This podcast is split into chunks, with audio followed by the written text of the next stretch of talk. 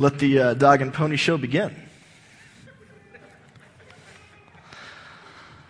Oh, Arch, I kid. Arch, um, Arch was the pastor when I was growing up here. I uh, grew to faith under his teaching. And uh, so I get to, you know, bust him up a little bit. I get to call him Archie. I get a lot of uh, leeway. I uh, told him, and this is true, I actually had two versions of this sermon. Uh, the first was written in case he decided to give his own sermon during his testimony. And that way I would just come up here and do like a five minute sort of, oh, here's the Bible, and then we'd move on. But since he so graciously limited himself, uh, we'll get the, the normal, the normal size sermon. Thanks, Arch. Um, New Year's resolutions are up. It's, it's time.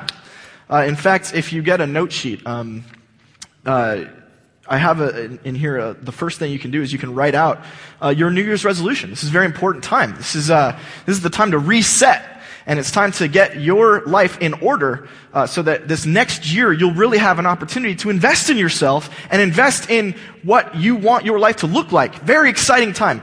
Uh, don't pay attention to the, the, statistics that tell us that about only like 15% of New Year's resolutions get kept. Don't let that deter you.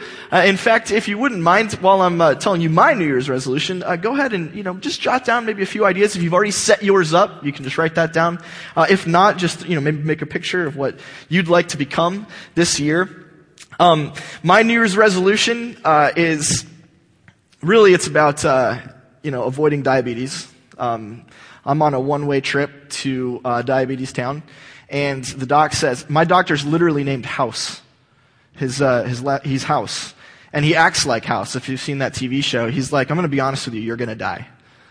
And I was like, Oh, well, isn't everyone going to die? Like, he's like, No, soon. I'm like, oh man, things just got real. Okay.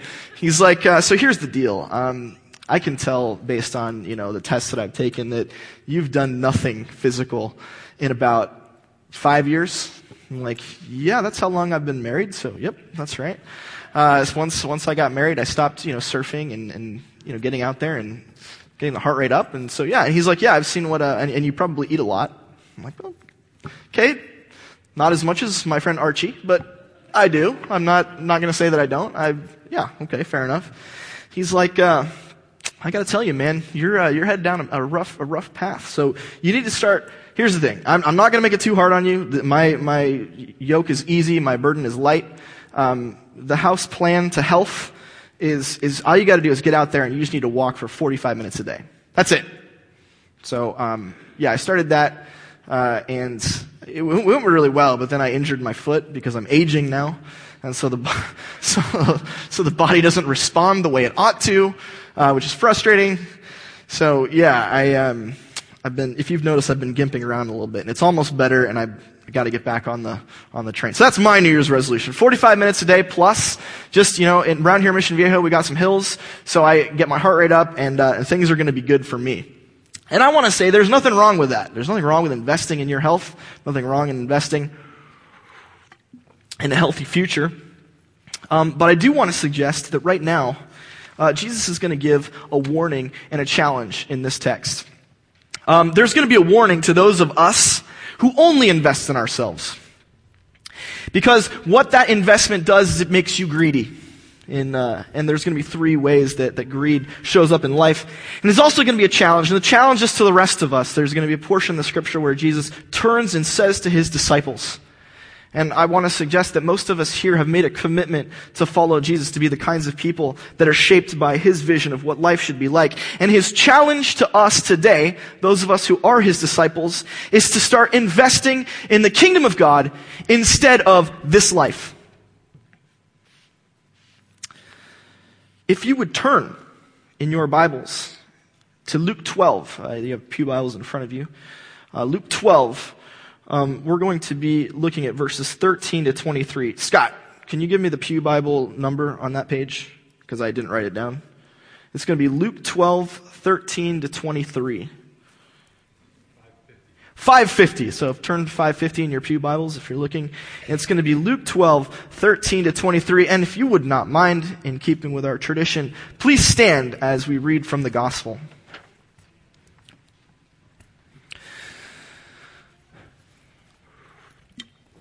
Then one from the crowd said to him, Teacher, tell my brother to divide the inheritance with me. I want some money. But Jesus said to him, Man, who made me a judge or an arbitrator over you? And he said to them, that's the crowds, Take heed and beware of covetousness, greed. For one's life does not consist in the abundance of the things he possesses. Then he spoke a parable to them, saying, The ground of a certain rich man yielded plentifully. And he thought within himself, saying, What shall I do, since I have no more room to store my crops? I know. He said, I'll do this. I'll pull down my barns and build bigger ones. And there I will store all my crops and my goods.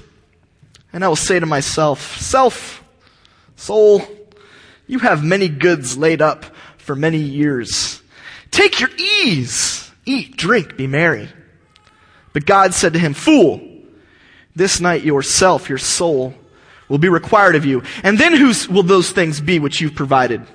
So is he who lays up treasure for himself and is not rich toward God. Then he said to his disciples, therefore, his disciples now, therefore I say to you, do not worry about your life, what you eat, nor about the body, what you put on, your clothes. Life is more than food. The body is more than clothing. Please be seated.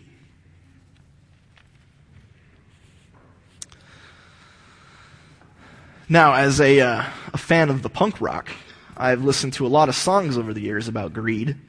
And usually, uh, in, in our culture, when we think of greed, greed is always somebody else. It's always somebody above us. And I think probably the paradigm, and if you've just enjoyed this play during the Christmas season, the paradigm of greed in our culture is Ebenezer Scrooge.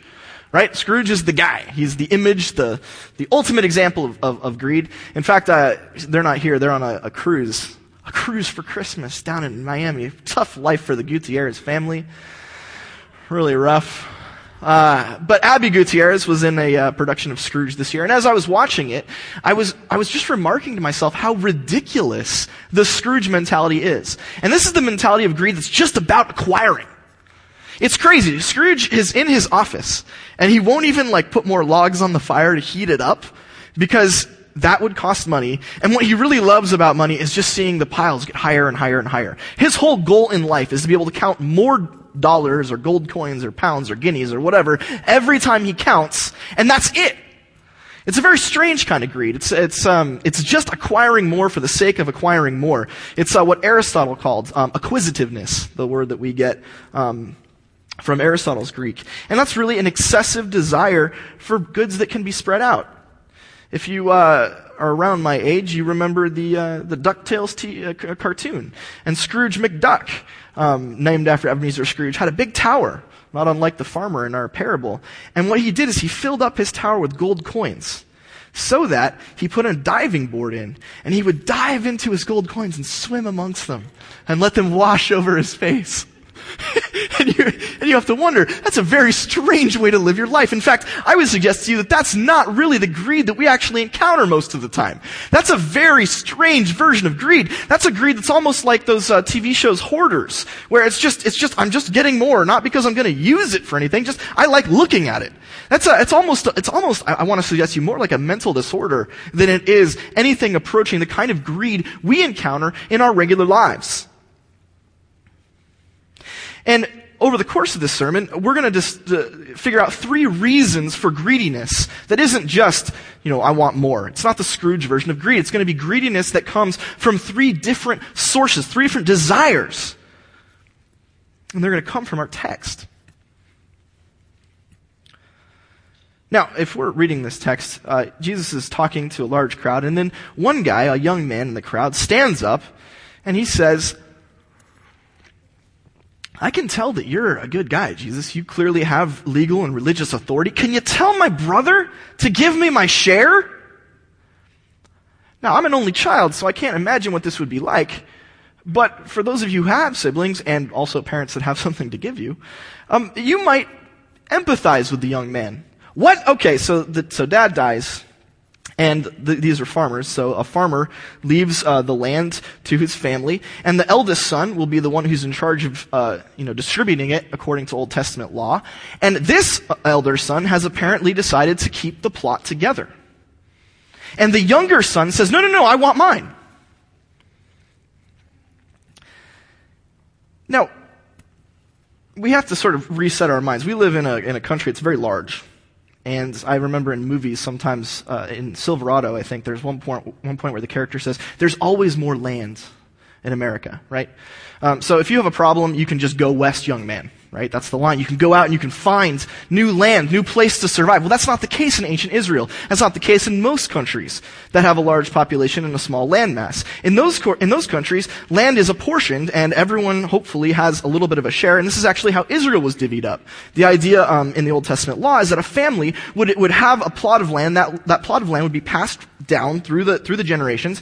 And you might wonder what happens if the family gets bigger, you know, if they're fertile. Well, you do what you do in Japan. When I was in Japan, my, um, my supervisor, he was not a farmer, but his parents were. And at a certain point, his, uh, you know, his family started to expand, and so his dad um, said, okay, son, it's time to stop renting, and he just put on a new wing of the house.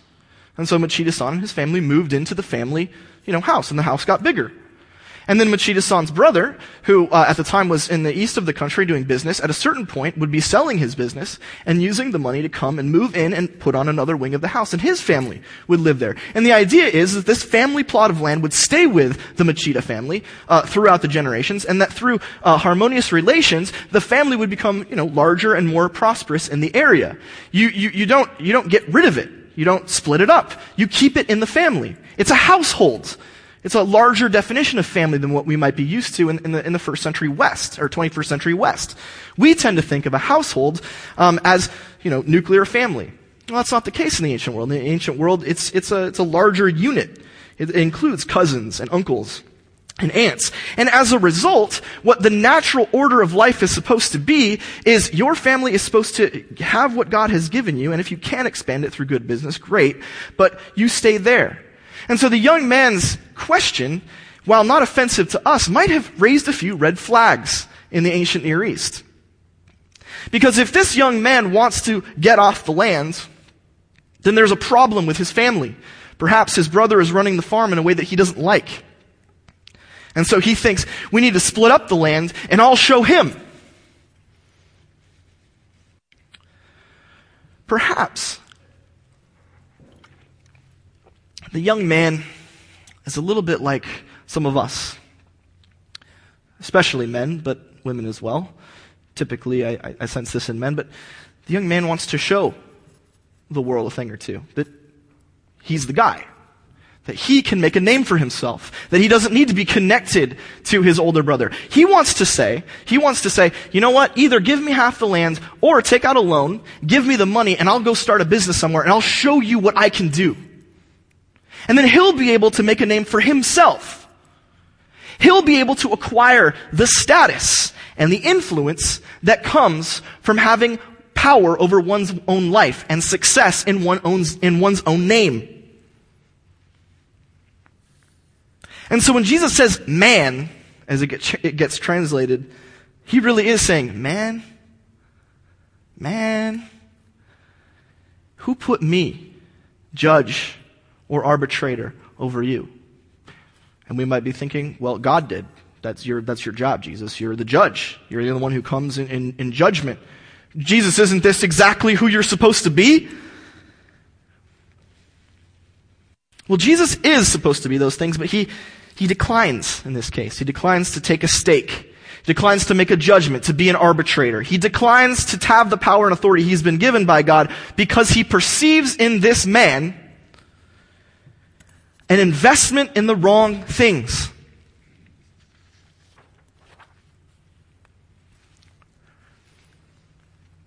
Notice this man is not invested in his family. In fact, he's ready to split his family apart, going against the vision of life in the Old Testament. In fact, this man's desire for the status and power that come the status and influence that come from being a self-made man has caused him to put that in front of the household. To put it simpler, he's greedy.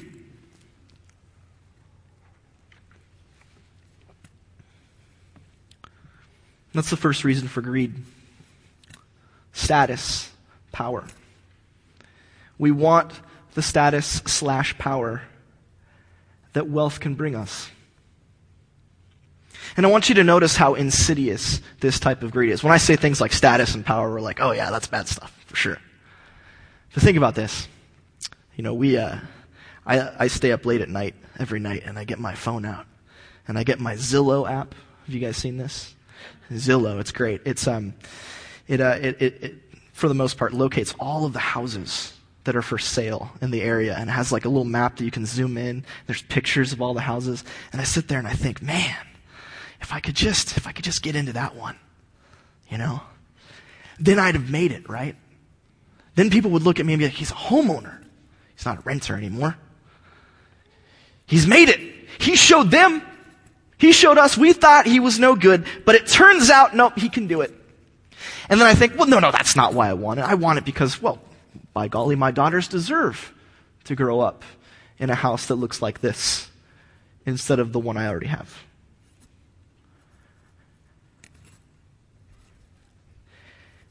And so I'm able to say, based on, I'm able to justify my true uh, desires on, on, on, things that are good. I'm able to justify uh, the reasons that I want to go after these really good things in human life. It's not a bad thing to want a plot of land or a home or any of those things. But, but when, when you're willing, when it, when, when it becomes about what it gets you, when it gets you that status, that power, that influence, that I showed them, I'm respectable, I'm hitting all of the markers of what it looks like to be a good, normal, awesome person in Orange County, when I'm, when that's why I'm after what I'm after, when that's what it becomes, that becomes greed. It quickly quickly translates into greed because I'm no longer focused on the goodness of the things in themselves. I'm focused on what they can get. Moi. This life. Investment now. And if someone wanted to call me out, I'd be like, oh, no, no, man, no, no, that's not what I'm about. It's Tom. Status, influence? First off, if you're after status or influence, would you ever want to be the kind of person who's in charge of things? Oh, wait, yeah, you would. In fact, you might even think that pastors might be especially in danger of these types of sins. But what I would say to you is I'd be like, no, no, it's just for my daughters, because they deserve this. And you can see how quickly this is an insidious form of greed when we're looking for status or power. The second uh, reason that people become greedy is a desire for security. And we see this in Jesus' uh, teaching about the farmer. I mean, the farmer, he, he's obviously, he's already rich. It says that he's rich. And so what does he do? He's going to build greater barns and store all of his crops and goods. And then he'll be able to say to himself, soul, you've got many goods. Take your ease, eat, drink, and be merry. You see, what this guy's going to do is remove all possibility of danger for him and his family by acquiring more stuff. He's going to be secure. He's going to have many goods for many years.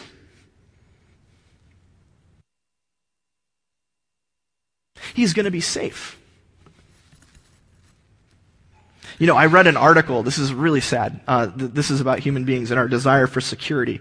Uh, there's an article about, uh, it's primarily about Indian American young ladies, but it also applies um, to a, a, popular thing that's going on in the last 20 years in New York City. And it's that girls, uh, when they're growing up, they get to um, their early 20s and they decide to just sort of play the field, have a lot of fun right?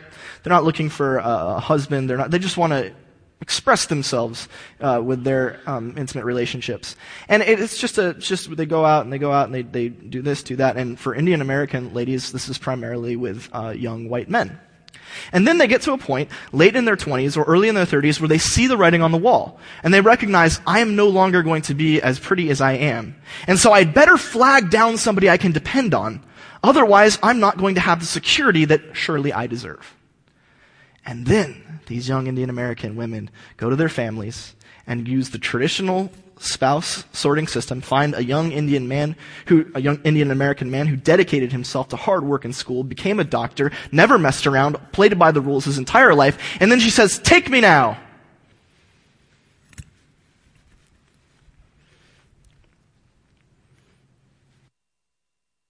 As soon as she needs a provider, as soon as she needs security, she goes for the safe bet. This rich farmer does exactly the same thing with his life. He needs safety, he needs security, so he builds a bigger barn to store all of his crops and goods. And notice again that just like with status and influence, that this type of reason for greed, this need for security and safety, can be used to justify very good things in order to justify our acquisition, our, our desire to get more, right? I mean, who's not going to say, I want my kids to be, to grow up in a safe place, right? I mean, that is a really good thing. Nobody's going to say, I, I want my kids to grow up in a war zone on the border of Burma and China. Nobody says that. And yet, and yet, when security and safety become the full on, number one, 100% focus of our lives, we use that word, use those words, safety and security, to justify the greedy people that that turns us into. Just a side note. Imagine. Imagine what happens when the farmer does this in the first world, or the first century in the ancient Near East. We actually have an example of it in the last five years. Um, you may have heard of uh, excess reserves. Have you heard of this? The Federal Reserve does this. The, the, this is awesome. The Federal Reserve um, has offered to the large banks and large donors or large uh, people with a lot of money, you can invest in us. You can put your money with us here in the Federal Reserve, and we'll guarantee you a certain percentage on that money, right? And it just so happens that percentage is higher than what a bank would get if it lent money to Pat to buy a home. Right? She, if the bank uh, loans money to Pat, it's going to get 3% best case scenario. If it puts its money with the Federal Reserve, guaranteed 5, guaranteed 7%, right?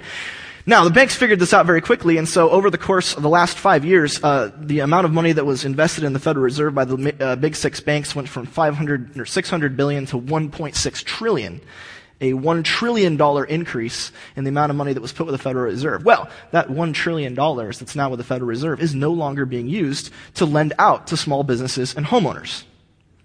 And so if you're the kind of person who wants to start a small, small business or own a home, you're out of luck. The money's not there. There's a better place for it. It's doing better things. This is exactly what happens when the farmer puts all of his stuff in a big fat barn now when the people who work on his fields go out to the market, there's nothing there. And so they have to walk farther and farther. And like with any shortage, uh, the prices go up because there's less to be available for those who need it. Suddenly the entire economy of this, of this area is turned into a mini famine. Because this guy needs a bigger and better barn so he can be safe.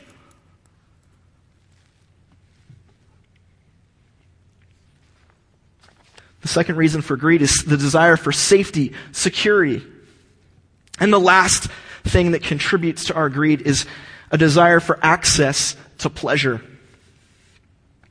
The farmer says that he'll eat and drink and be merry. We don't need to say too much about this. We've already invented a word for it in our culture. It's called conspicuous consumption. Um, the idea that we're just going to go and acquire more and more, and that'll hopefully make us feel better about ourselves, but apparently it doesn't, so we get into a nasty little cycle. Access to pleasure, the fun things in life, the food, the clothes, um, the cars, the houses, uh, the apps is a big one now, um, diversions, movies, video games, etc., etc., etc. And when we need these things more and more and more, we have to have more and more money to get them. And before we know it, we're greedy. Now, friends, every single one of these three reasons that people become greedy, the reasons that we see in the life of the young man who wants the inheritance and the farmer from Jesus' parable, they have one thing in common. At every point, these greeds, this greed comes from desires that are focused on invest, investment in this life.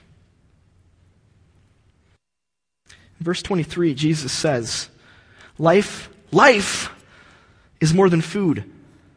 The body is more than clothing. Man, if we could put that word life in ca- all capital letters, kind of the way that, the, that John does in his gospel, the Johannine literature, life, abundant life. if we could talk about capital L life, real living, this is what Jesus is talking about. It's more than food. It's more than clothes. It's more than cars and, and, and, houses. It's more than safety. It's more than security. It's more than influence and power. It's more than access to pleasure. The Bible knows that you need stuff. The Old Testament talks about shalom type life. It includes stuff. God gets it. If you don't have food, you will die. If you don't have shelter, you will be exposed. The Bible understands that. The question is, is that all you're invested in? Is that the whole point? Because if it is, that's life that lives as, as if this is all there is, that it ends, that's it, done, out, finished. That's the life of the atheist young people in New York City. You gotta get it now, because there's nothing else. YOLO.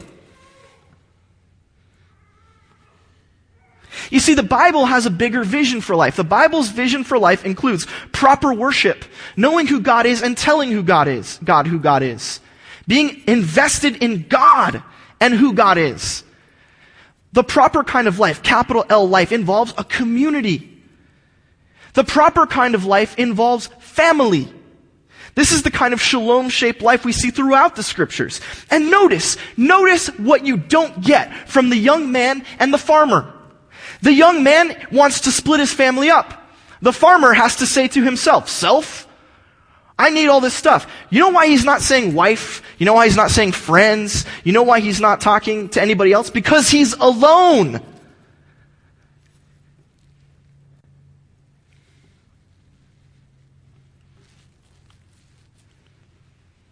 When you are invested 100% in safety, security, status and power, and access to pleasure, you end up by yourself. You end up cut out of the kind of vision of life that God has for His people. That's where greed ends up every time.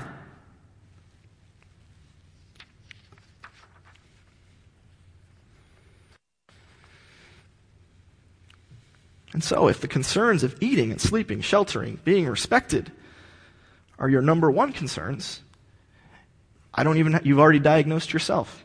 You're a greedy person.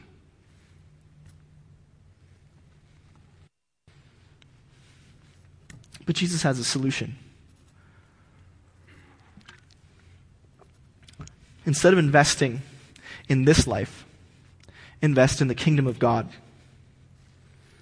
He says, don't lay up treasure for yourself. Instead, become rich toward God.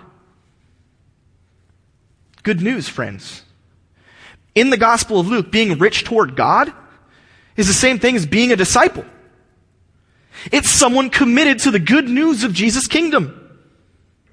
It's someone committed to repentance. It's someone committed to acting the way Jesus acts. If that's what shapes your life, you're going to be rich toward God.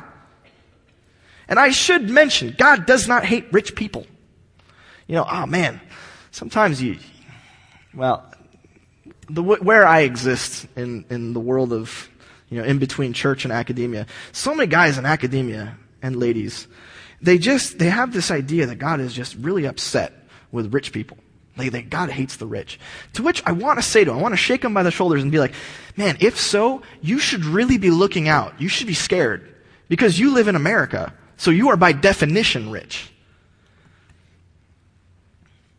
In fact, if you think about it, every single person here, every single person in this church has access to a quality of life that would be the envy of the pharaohs of Egypt and the kings and the queens of, of the British Empire.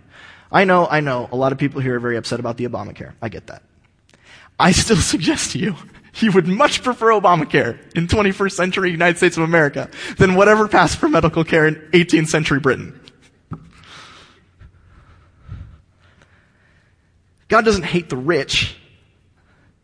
What he wants is for people who have resources to deploy them in the service of the kingdom. And that your resources, they might be time, physical power, you know, for those of you who lift. And apparent House, Dr. House says I should probably lift. I'm not ready to go there yet, man. Um, I don't, I don't want to get too big. Um, it's a problem.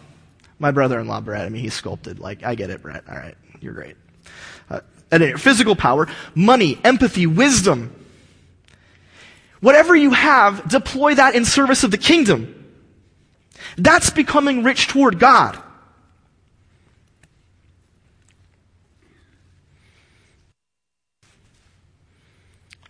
And so we're caught with these two temptations. The one is to be uh, the carnal Christian. And that's the, uh, I, I, even want to suggest to you, maybe the young man is sort of this person. I mean, we don't know, we don't see him again, but the, the young man who says, you know, divide my inheritance. Notice that he does acknowledge Jesus as a religious and legal authority. Like, he really thinks that Jesus is a prophet, a teacher, and maybe, presumably, somewhere down the line, you know, someone comes up to him and is like, oh, that Jesus guy? Yeah, man, he died for your sins. And the, the young man enjoying his inheritance is like, oh, I knew that kid was to make good. Great news, great news. Hey, can I tell you about my portfolio? Because it's really blowing up. That, I, I, I kind of think of maybe that, that's the sort of person he is. And this is the, the kind of person who wants to have their cake and eat it too, right? You know, I want to be a, a, Christian, but I really want to be invested in this life because it's awesome. I really am concerned about the status, the power, the security, the safety, access to pleasure. Those things matter to me and I want to set my life, organize my life around it. Well, friends, his investments here will all amount to zero because he's going to die. But worse, because he set his life up like that, there will be no reward for him in the kingdom of heaven. Yeah, your portfolio is great, but heaven doesn't have a stock market. That's one danger for the disciple. The disciples are looking, they notice Jesus turns to his disciples and says, No! After talking to the crowd and the young man. And the disciples might be thinking, oh, that guy's got it kind of figured out. And Jesus saying, no, be rich toward God. Everything that guy has is getting wiped out. You're on a one way trip to the grave, friends. Your stuff's not going to pass through that. Moreover, if you want to be rich in God's kingdom, don't go that way. The second, and I think probably a little more dangerous for the people here, uh, because I, man, I've lived among you, I've, I've, grown up here, and I know how hard and um, how genuinely you seek the kingdom of God. And this is the danger of being a good Christian for all the advantages that come with it. Um, it's actually very easy to be a good, respectable Christian, but to have at the core of your being the reason for why you're doing it to be your investment in this life, your desires for status and power, our desires for security and safety, our desire to even have access to fun. You can do all the things of of being involved in the kingdom, but it can actually all be in service to an investment in this life. If we're building the kingdom in order to make ourselves valuable to others, which is the same thing as safety and security, it's the same game. You're just, it's, let's get secure, let's get safe. If we, and really, I mean, I, you know, we're going to imagine Neil's there. If, Neil, this is for you and me. If you're doing the work of the ministry for the paycheck, whoa! playing the same game. And man, there are a lot of dudes out there who make a lot of money playing this game. If you're in it to be the person that everyone depends on, who says, wow, what a great person. They're the kind of person I want to be like. I, lift them up. If it's, if that's what it's about, you're not playing the right game, friends. You're still back at, in the old way of life. You haven't entered into real discipleship. Just because you're a Christian doesn't mean the good things you do are for Jesus. Trust me, I know.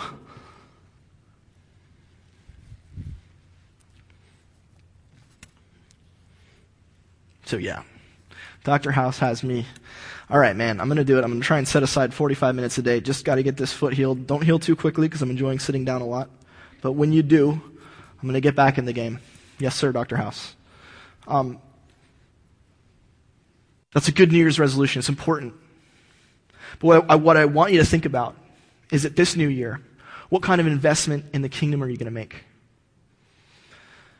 How are you going to set your life up so that it's not about these desires, which, again, you know, God doesn't hate rich people. He doesn't think that you shouldn't have anything. Like, a, that's crazy too. But really, every time you have an opportunity to seek after those things, you might be missing out on an opportunity to invest in God's kingdom. So what's it going to be this year, friends? What's it going to be? What is it that you're going to dedicate this year? We're going to say, I'm not going to invest in this life. I'm going to invest in that life. Now, I, again, don't get me wrong. It's not like God needs this, okay? God's not, you know, God doesn't need you to build up his kingdom. He's doing fine on his own. But he is giving you an opportunity to participate with him. And he is giving you an opportunity to invest in a portfolio that really pays out, really gives dividends in the next life. He's, he's open arms. He's like, hey man, I got this great op- investment opportunity. You'd be a fool not to take advantage of it. And here it is. Friends, this is your year. What's it going to be? God's faithful. He's not going to forget your investment. I want to suggest to you this last thing. If you, if you take up the challenge, and there's even a little space there, a New Year's kingdom investment, you can just write something. One thing that you're going to do time, money, uh, effort, energy, whatever it is.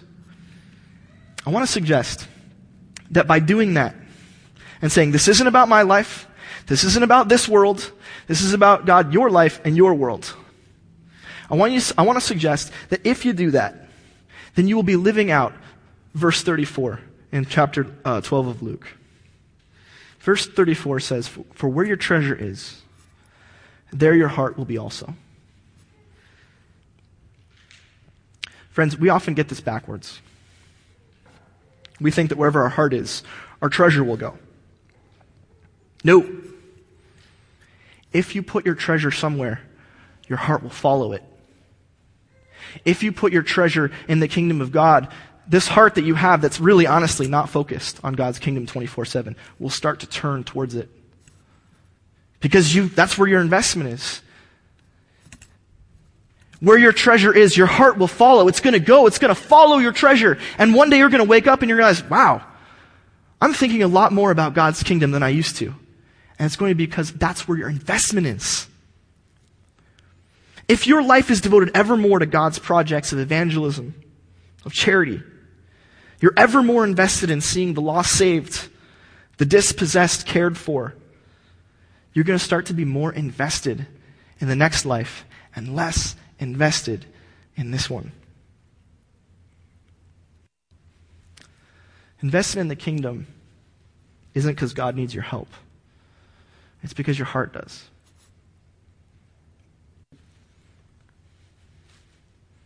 And so, that last thing in your note sheets if we invest in the kingdom, that will be what we start to care about.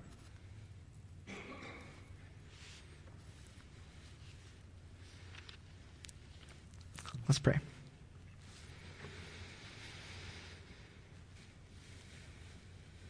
God, we pray uh, that we will be people whose hearts are turned toward your kingdom.